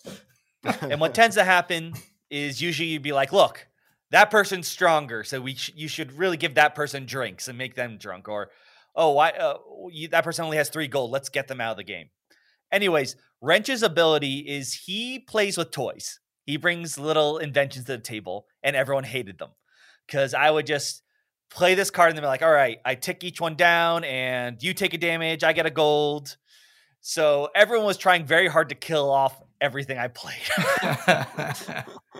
Hmm, so you didn't win this one either, I take So- it. I no, I still came, it came to a final draw. It was like, did this person have a way to? They had to make me gamble. If they could make me gamble, I lost. So they did draw a gamble card. I had one gold left. That was my big thing. I'm not good with the um, gambling, and I don't, this character had one card that generated gold, but they were pretty quick to remove that Hmm. very fast. So My my comment, if you don't mind, my comments on Red go, Dragon all Inn, means. and, and it's a not not going negative, but the game is a little old school, um, and i- i- imbalanced, um, and you can easily, you know, get ganged up on and get tossed out and booted out, and then the game will go on for really long periods of time. Um, but I, I've always, I like, I like it. It's, it's adorable in its, in its idea for adults. This is, of course, uh, because it's about drinking and gamble, gambling. Um, and I've always wanted to play this game with real drinking and real gambling. I, I think that that would be hysterical to try to do that, where each one of the drinks in the game, because there's like, you know, wizard's brew, ogre's blood, you know, all these different drinks. If you actually could make those drinks with the approximate like uh, alcohol content of the drinks that they're talking about, because some like, you know, just take one, whatever it's called, fortitude damage, or some of them up to four damage. If you could actually make them and you were actually drinking while you were doing it, I think the game would be extremely a lot of fun. And then, of course, if you could had like each one of those coins was like a buck or or uh, now we're Water. talking. you could get I- well, yeah. you could really get you know it would it would be a crazy combination of gaming, drinking, and gambling all together. I think it would be fun. I'd love to try to make the drinks just in general because I think that'd be fun. I will say the time we played it way in the past before we did it with just like you know take a sip every time your character for each drink point. Mm-hmm. Not not so fun because you're just like I want to drink Sometimes you just want to have a beer. Yeah. right, and you're but you're actively avoiding the game. So you either need to like up the content somehow or yeah. like, but the idea of actually designing drink though I think we could skip the uh, the troll swill. That one Mm. Yeah. I, I don't think we want to make that one. But it's a Uh, cute game. I have I have I have one and two in my uh, uh Red Dragon. no, one yeah, and that's two. the other thing. When seeing all the characters laid out, I'm just like, um, I don't know who to choose. I remember these four. Yeah, what are there like a thousand now? Yeah, no idea. I'm. I went with the Cobalt. It was cute and it was fun to play with because having a lot of stuff on the board. Just everyone got very angry about that. That really is, which is as you said. I think the it's there are probably and I'm not would not be surprised some balancing problems with the characters, but I think the balancing comes more from the players. Like you need to be decide like that person is you know way ahead or don't Mhm. target that person because they're more defensive kind of thing hmm which is a pro or con depending on just what kind of games you play. So All right. I want didn't they? I wonder if they are they still going or did they actually? I think they finally wrapped it up. I think they had the final expansion come out not too long ago, maybe a year or so ago. Could be wrong though. Who knows? Some things never die. Yeah. so yeah, that's Red Dragon Inn. I want to conclude our table talk by talking about some adventure style games. And the first one is one that I've talked about uh, before on our uh, Patreon version of our podcast, uh, and probably a, few times, probably too many times. And that is this game called Cantaloop. And specifically, it's uh, book one, Breaking Out of Prison. I have since learned they've announced there are two more coming uh, that are going to, I think, complete this storyline. And they also are working on maybe some like more kid-friendly versions using the same system. But basically, what Cantaloop is is a point-and-click adventure game in board game form. So if you've ever played something like Secret of Monkey Island or Sam and Max or any of those old uh, LucasArts games, then you know what to expect here. You are opening pages in a book, and uh, on each page are t- things with different codes that you can look at, and you use this little red decoder bar to be able to read the text to find out what it is. And as you play, you're also getting cards, which are items, and you can try to combine the items by lining up codes and uh, use the items in various ways and solve puzzles as you go throughout different stages of the book. The story of this one is that you are trying to uh, put a crew together to uh, plan this heist. So you have to break a guy out of prison and do some other things along the way. And I finally finished it. It's a it's one that I played in multiple sessions, and I think took too long between sessions. I wish I had played them closer together, but I really really loved my time with it. I love this style of point and click game, and I've I've said this before. I, I definitely feel that this does it better than any of other board game I have played has tried to do this style in the past. And I think what it really nails about it is the humor, the characters, the dialogue that's in there. It's a very funny game, very funny. Uh, uh, it does take advantage, I think, of the board game format. It's not just the point and click digital game with a book instead of on your computer screen. I think it does some funny things with it. Um, and I, I, had a, I had a great time playing it. There are a couple of puzzles towards the end that I definitely had to look up some hints for. There's one in particular that I think some people might find unfair because it's a little bit. It makes you think a little bit outside the box in sort of a meta way. Uh, and I, I, I, did kind of feel like eh, I'm not going to give anything away, but was it totally fair? I don't know but I was okay with it because I still thought it was funny and I, I really enjoyed my time with it overall. So I'm recommending that. I'm excited to give that to lend that to you, Will, so you can get a chance to try playing it. And I'm the very excited. And this is solo, right? It is. They say one plus, so you could play it with multiple people, and you're all like working together on the Right. puzzles. But I think more than two, probably. I don't know how well that would work. But yeah, there's no there's no competitive aspect to it or anything like that. You're I like these. I like these games. I like the the exit series of games. I think they're all good. They're all good for like a date night. They're all good just to hang out with a bunch of people and in general they're fun. And and while they're like one and duns, yeah, and then you give it to your friend and that person can do it too. And sure, right. cool. Yeah, yeah, they're they're a lot of fun. I find, and and I I'm bringing it up also because both Will and I played uh, the newest entries in the Escape Tales series. We previously reviewed a while back their first game, which was Awaken the Awakening, is what it was called, and now they have two new ones: Children of Wyrmwoods and Low Memory, and these are uh, uh, like I said, escape room style games, but uh, also for a solo or more players. Uh, we both played, at least I played mine by myself. I assume you did also. And the way it works is you have cards that are laid out, and you're trying to solve puzzles presented on the map card that will lead you to new cards that are items or clues. And you're inputting the answers to the puzzles that you find also in an app on your phone. So there's kind of an app component, but not too heavily. You're just inputting a code or something and it tells you if it's correct or not. And you're also reading a lot of entries in a little booklet that give you a story along the way. So it is pretty narrative heavy. And depending on what you choose and how you do in the puzzles, you might get different endings. There's also an action point system where you have tokens and you can only look at so many things in the room. And if you run out of tokens and you need more, you will have to reveal a stress card. At least in my version, there may be diff- slightly different things in the one you. there played. are. Um, but essentially, I think it works the same way that you'll get more tokens, but it'll have some kind of negative effect on you. Um, I was kind of mixed on the first one that we played, and I think I feel kind of the same way about this one. And that's why I wanted to specifically bring up Cantaloop because playing these games back to back was really kind of an experience because whereas Cantaloop is very very open, very encouraging. You can't lose, you can't die, you can explore everything. There's no negative consequences. You can go wherever you want. Escape Tales is kind of the opposite in that there is constant pressure of if I'm if I choose to look at the wrong thing, it could just be a dead end and I'm going to get punished for it. And while I really like the puzzles in this game overall and the narrative, I, have only played a little bit. These these new versions are a lot longer than the last one we played. Um, I think the narrative is is interesting so far. That that pressure I really don't enjoy as much in this style of game. I think you will like like the original one a little bit more than I did. What, so what did you think about the one you played, Children of Wyrmwoods? So this one is broken up into chapters. And I finished the first chapter of the two. They're setting an epilogue, but they said I think that blog is so small you just play it with two.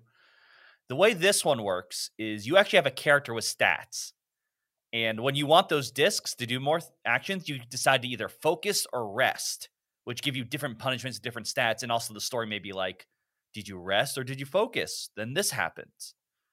So it feels a lot more like an RPG in that sense.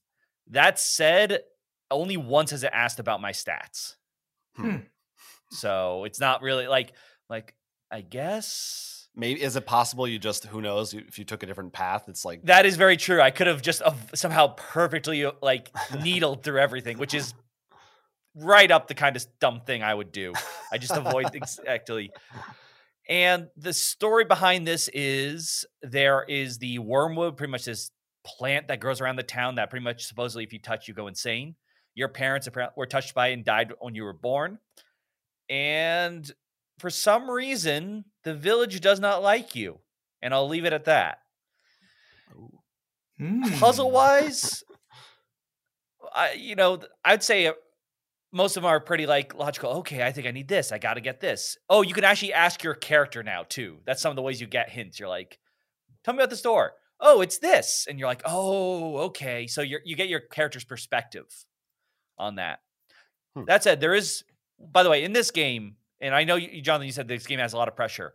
Hypothetically, you don't need to solve the puzzles. You can keep clicking through hints, and then it says, "Just give me the answer." Right. No, in that in that regard, it is very forgiving. That is true. It, it... I bring that up because I have done that and up uh, for a puzzle, and I still don't know how the puzzle works. That's a bad. Like I cannot tell you. I feel like a couple of the puzzles feel like they wanted they want to make an actual point and click. Like this would be like so much easier I could drag the things around to look at them and stuff. Yeah, I remember for the first game, I took pictures of some things and like manipulated them in Photoshop to better. Oh, I wish I thought of that. That would have helped for one of them. uh, but uh, I mean, so what do you think overall about? Are you excited to play the rest of it? Yes, I'm still curious to see what how things turn out. Most of the puzzle, like I said, logically fine. I am the kind of person who hates that he can't just click into everything. You know, I'm the per- I'm the guy who's going to go to every corner of the room, try to find everything, read everything, which you know takes a little bit longer sometimes. And in this, it pressures you, so I have to really be like, I'll pass for now.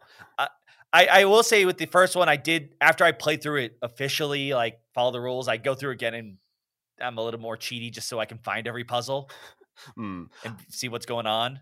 I just wish it was more. Sometimes I just feel like it's so arbitrary of like, oh, that was where the important clue was. Like, I feel like there's no way I would have known that that was a dead end or something vital to solving a puzzle.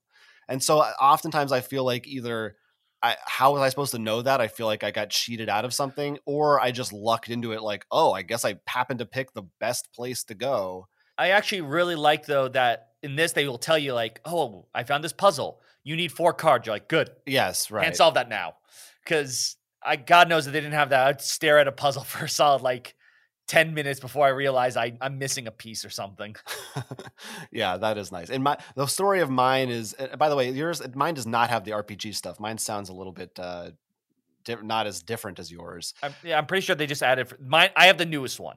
Right. Um, Yours was introduced a little while back. Mine is um takes place. You're the wife of a guy who works in security, so like your whole house is rigged for for electronic puzzles. Basically, it's kind of a contrived reason to have that stuff happen. Uh, but anyway, so that's those are the Escape Tales games. I, I'm gonna keep playing it. I'm gonna see it through. You know, I enjoy my time with it, even though it the system frustrates me. I do like the puzzles, and sometimes I think like you, I might just be like, you know what, I have an extra action. I don't care what they say. I'm just gonna break the rules because I'm the one playing it. So what, who's gonna stop me? Uh, so uh, those are the things that we've been playing. Let's move on because right now I'm very excited. We are going to before we wrap up the show play a board game game. That's right. Oh, that was that was awesome. That was We're gonna- perfect. We're gonna Perfect. play Don't board. don't change anything on that one. All right, lo- I'm loving these notes. So, this week's board game game is called Name the Game. It's the Name the Game board game game. And here's how it's going to work. There's a very complicated system here, so please try to keep up with me. Okay. I have uh, a few games that I'm going to try to get the two of you to guess what they are uh, using a series of clues that I have Is a clue. I have devised myself. No, I, you, you too early. Uh, so here's the way it's going to work: is one of you is going to go at a time. Each game has three clues attached to it. I- after each clue, you will be given one guess as to what you think the game is. If you are unable to guess it after three clues, then the other player will get the chance to steal if they think they know the answer. If you guess after only one clue, you'll be awarded three points. hmm Two clues, two points. All three, you only get one point. So the earlier you're able to get it, the more points that you will earn. Does all that make sense? I'm gonna have to come up with some game so I can put you on the on the spotlight for Mm, this. No, no, I, that's okay. I'll, I'll, I'm, I'm the game master. It's all right. Well, And the and these games are like you know unfunded Kickstarter projects, right? these You're are really board- gonna make it hard on me. I will. I will venture a guess that everyone here is very familiar with these titles. All right. Um, let's, let's see. however, the the clues may be may range from pretty obscure to extremely obscure. So we'll see how it goes. Stephen, I think I, I I- I think we're going to start with you. okay. Okay, here we go. So I got to make sure I'm keeping track of your points because that's obviously important. Oh, we will. I'm very competitive. Go. All right. Stephen. Here is your first clue. You don't need a doctorate in chemistry to play this game, but it might help. You have one guess, and I'll repeat the clue if if necessary. Um. Oh, bad medicine. That is not the correct answer. I'm sure it's not, but I had to but say good, something. But good guess. All right, it- you got to say something. There's no penalty for saying right. something. All right. Except that I'm helping him out. That means sort oh, of. that's true. That's sort true. of. Go Yeah, you might want to think about that. So- You don't need a doctorate in chemistry to play this game, but it might help. Clue number two. This is one of many games with similar themes that Matt Damon might be good at. Actor Matt Damon might be good at this game. As well as many other games with similar themes. terraforming Mars. Stephen, you have guessed the game. There we go. You have named That's it. That's what I was thinking. Yes. after that. I was Two little, points. I was a little worried because, so of course, uh, designer of Terraforming Mars has a doctorate in chemistry. That was my number one. I thought you might have known that uh, off off the top of your head. he has a doctorate in physical sciences, I believe. Well, so I'm- you uh, led me off- astray a little, but but I read this in the rule book of Terraforming Mars. I could swear it's physical sciences. But but okay, we'll go we'll go with that. It's Um, possible they changed it. I don't know. but chemistry. Why not both? Why not both? Maybe he has both. Yes, Jacob Fryxelius, awesome guy. He um he based all of as you probably know, right? All of the different things in there are based on like projected science and current science that you could, you know, riff off of to get to to those projects and things like that. So he did a great Yeah. job with that. It's one of the reasons. One of the reasons I love the game too, because it feels more like, yeah, we're gonna do that, or we're gonna try. Yeah. Give us 400 years. That's when that game starts in 2400. I can see us possibly trying. Hey, Elon Musk is doing all his part. Why not? Why not? We'll, we'll see if we can make it to that year. Yeah, yeah. If we all can, I mean, like the planet, right? If we can, as a species. yeah. yeah, there's a lot right on that one. Yep. All right. So good job. You now have two points on the board. Two points. Yeah. Well, it's your turn to name the All game. All right. let's do this. First clue. This game is not suitable for the faint of heart for more reasons than one. Faint of heart for more reasons than one. Uh, hmm. Not suitable I mean, for the faint of heart. For more reasons than one. I can. I'm just gonna. I'm. I know I'm not gonna get it, but I'm gonna go with Arkham Horror All right. for start. It is not Arkham Horror, but like you said, you got to start somewhere with these. All right. Second clue. I, I'll try. I don't get to guess. Right. Sorry, right. screwing up the th- thing. Right. When I fail three times, then you get to guess Yes. correctly. Go ahead. Uh, all right, but I would be curious to know if you, if uh, later, if your guess is correct. Clue number two: This game can be played in any month of the year. Any month of the year. Any month of the year, this game can be played in. Is this Dead of Winter? It is not Dead of Winter. It is not Dead of Winter. This brings us to clue number three, and I think you're going to get this one. I don't think so. No.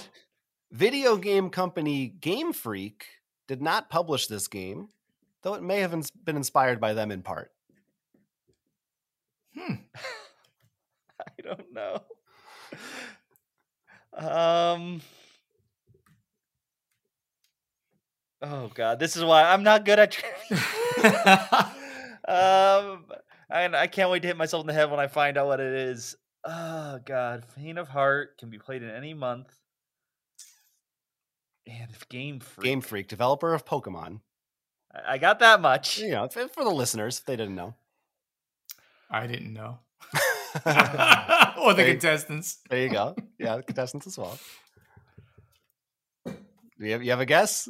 I do not. Um, I'll Say throw it- anything. Okay. go for it. I, Nope. I'm sorry, I'm just blanking completely. All right. I, I'm sure that I'm not right, but uh, you know, I get a free Let's- guess. So, yeah. um, the any month thing, I'm gonna go with Pandemic Legacy. Stephen, it is Pandemic Legacy. Whoa, really? That was the clue. Of course, Pandemic Legacy, you play different months as part of the campaign.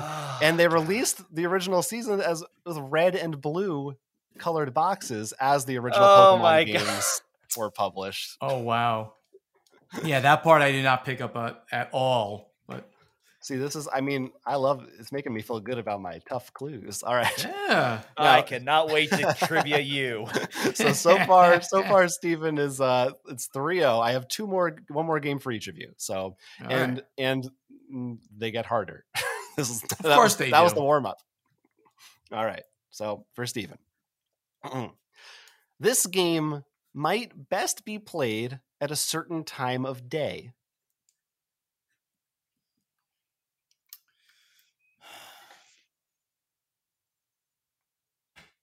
I cannot think of a game. Huh. I just Kitchen Rush. Great guess. That is not that is not the answer. no, it's not. That's all right. That's all right. Clue number two. If you were to enter into this game's setting, you might want to wear a jacket. You might.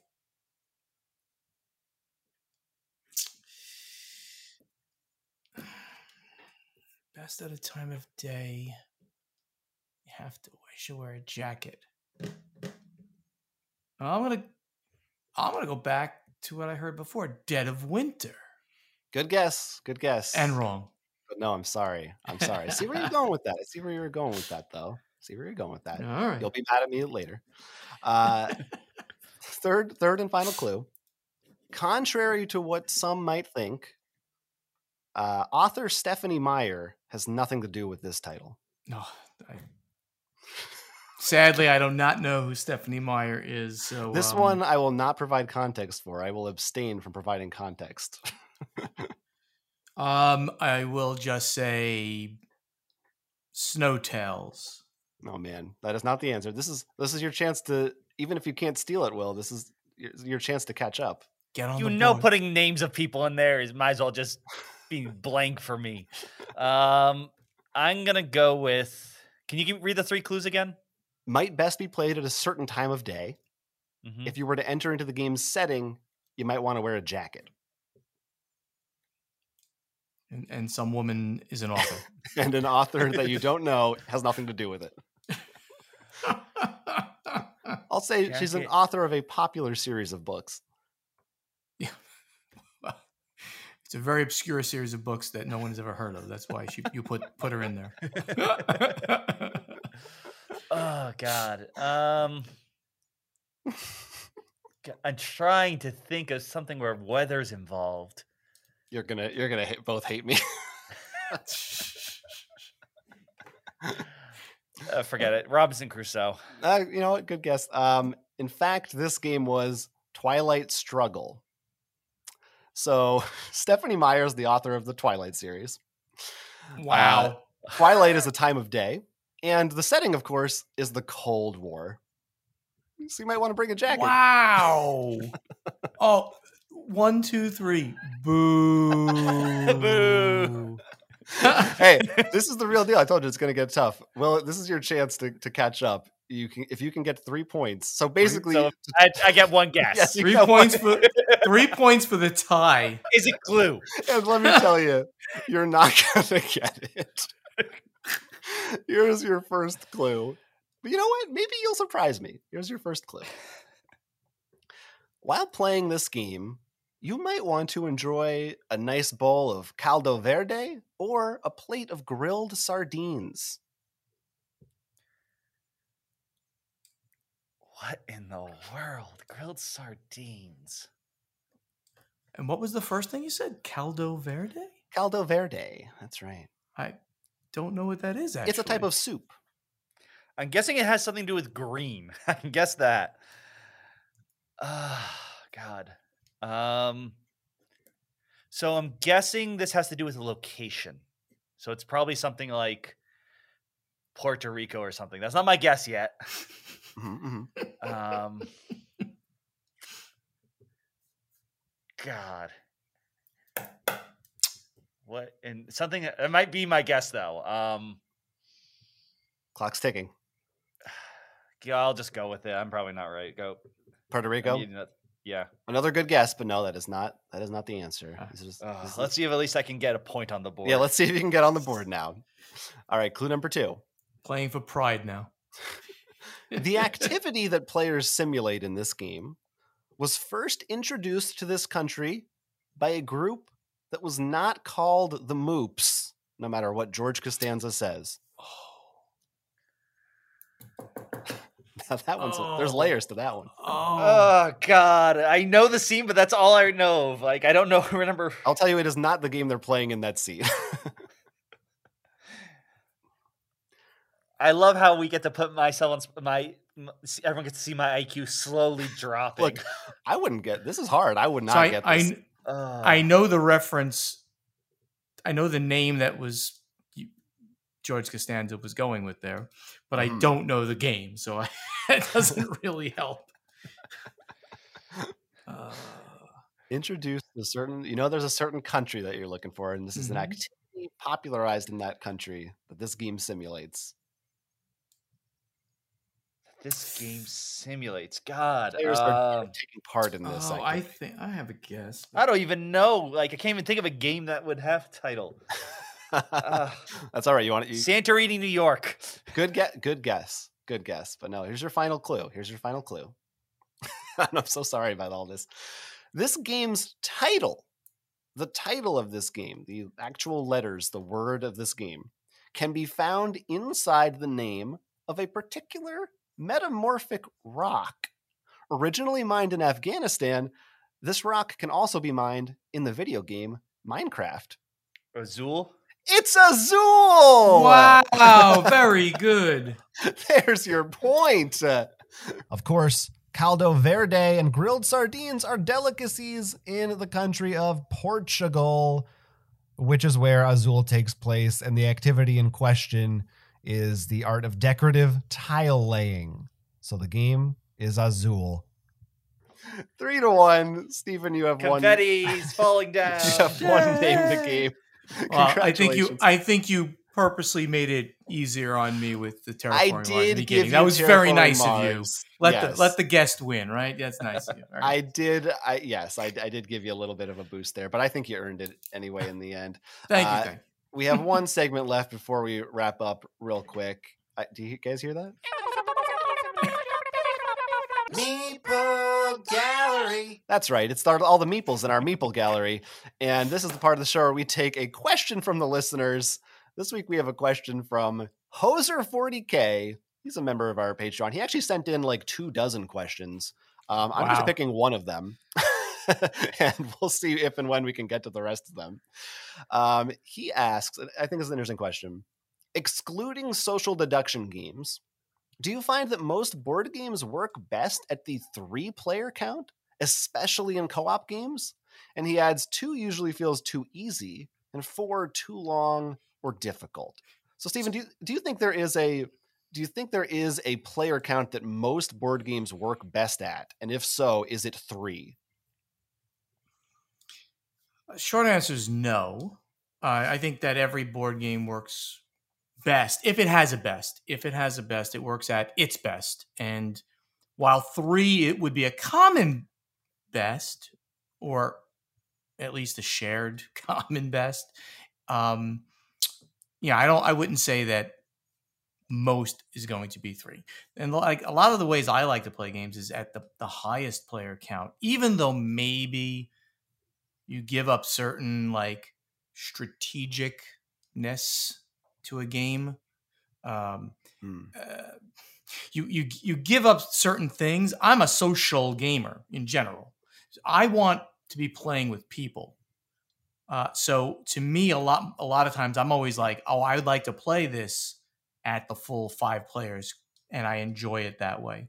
So my short answer is no. Though three is going to be a common one, I don't know that it's going to be the you know always, or it's not going to be really the thing. For me, the short my short answer is I usually feel four. If I had to like think of my, the board games I have, four generally is the closer to the good game size. Like if I have four people, I feel like that's when I'm least worried about will this game fit the table. Longer answer obviously depends on the game. You know, two player game's not going to be good for three or four. But uh, and sometimes it really does think because like Catan, I really don't like that the five or six because each round of like you want to build, build, build, build, it just feels like so's the, the game. But other times, like getting that max player count can just be a blast because chaos just reigns. Especially for something like uh, Seven Wonders, for example, we were talking about earlier. You know, just everyone's drafting so many car. There are more cars in the pool, so you don't know what's going on. Eh, Like, and you know, if you have the right people at the table.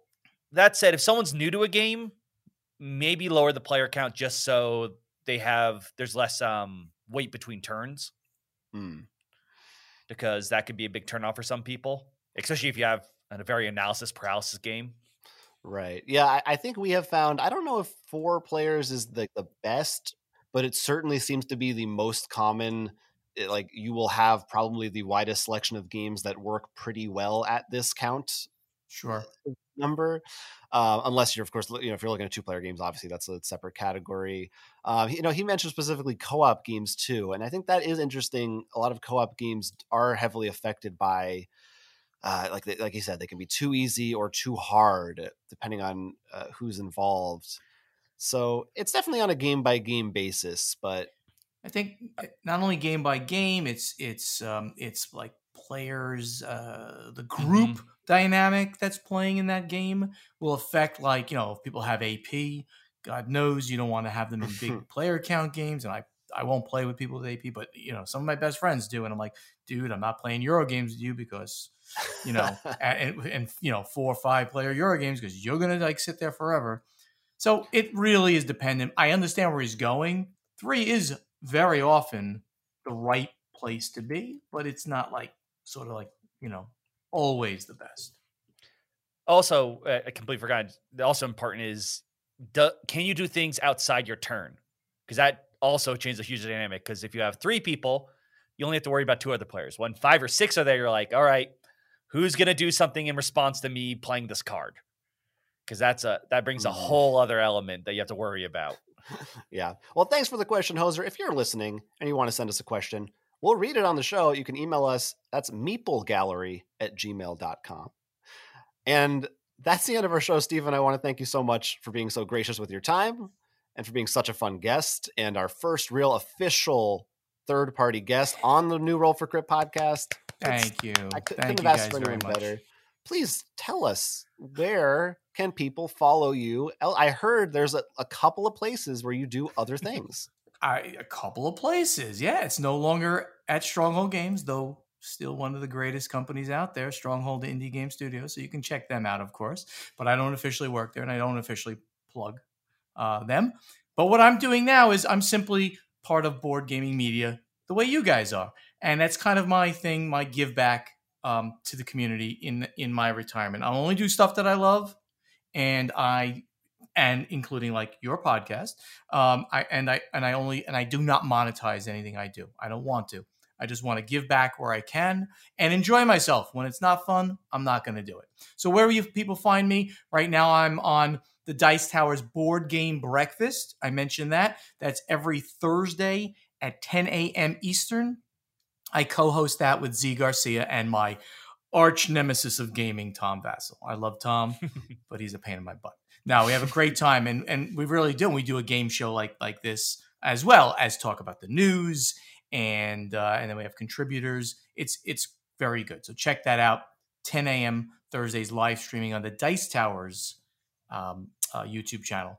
Then my podcast, which is Board Games Insider, it's now been going on for about six or seven years. We're about to do. We're on episode 193. Uh, going to be recorded this week. Uh, so coming up on our big 200th episode where we're doing a contest. If you go check that out, you can enter it to win some games. Download Board Games Insider wherever you like to get your podcasts. We have a Facebook page, facebook.com slash Board Games Insider. And um, also on Facebook, like my page, The Podfather of Gaming. That's where I'm posting things that um that I'm doing. And also there's a group for group chats that we do that we get into, and that would be a group associated with that, the Podfather of Gaming group. And on there, you can join us. I do a happy hour, and I've started this at the beginning of the pandemic, and I've done it every Thursday at 7 p.m. Eastern and every Sunday at 4 p.m. Eastern on Zoom, where we just get together for one hour and we chat. Talk about what's on our our minds. We keep everything positive. There's some comedy that goes on. There's some ongoing jokes that go on, like Buonocore's underwear. Long story, but if you want to hear about this, come join us. Um, it is you know audio and, and video. You don't have to like talk a lot, but you can engage all of the the people that that come on. We get between 15 and 20 or so people that come on every Thursday 7 p.m. Eastern, Sunday 4 p.m. Eastern. You can get the link um, at the Podfather of Gaming page on Facebook. My website podfathergaming.com, Twitter and Instagram at podfathergaming, and the YouTube channel where I post some videos, including those happy hours, uh, and where I just did that unboxing vis- video for the Battle of the Five Armies Collector's Edition. That's called the Podfather of Gaming. You can see there's a theme going on here. Thank, thank you guys so much for having me. This has been really a lot of fun. I that's long. Two hours we were talking, huh? That's pretty cool. I know time flies. That's the, the great thing about these podcasts. You know, you can just Uh, have it go out. on and on. and uh, people with good. Commutes great. things to listen to. Yes, thank you again. It, it was great. And if anyone somehow missed one or two of those things you just plugged, we will have links in the show notes so everyone else can make sure they find them. Appreciate. Um, hopefully, you can, uh, you know, n- just nudge Ignacy for us and tell him he, he's he's next. We're going to have him on as well at some point as a guest. He's a ham. He'll do it. You just got you're gonna have to record in the morning though, because he's six hours Mm, apart. But right, yeah, yeah. he'll do it with you. We, Oh, it, that, it's more than worth it. we can He's make a that great happen. guy. He really is. I mean, we have a really good time uh, yeah, he's very stoic, very Polish stoic. But I keep cracking him up with various things that we do on Board Games Insider, and it's uh, it's a good it's a good time uh, being with him. And this was a great time being with you guys.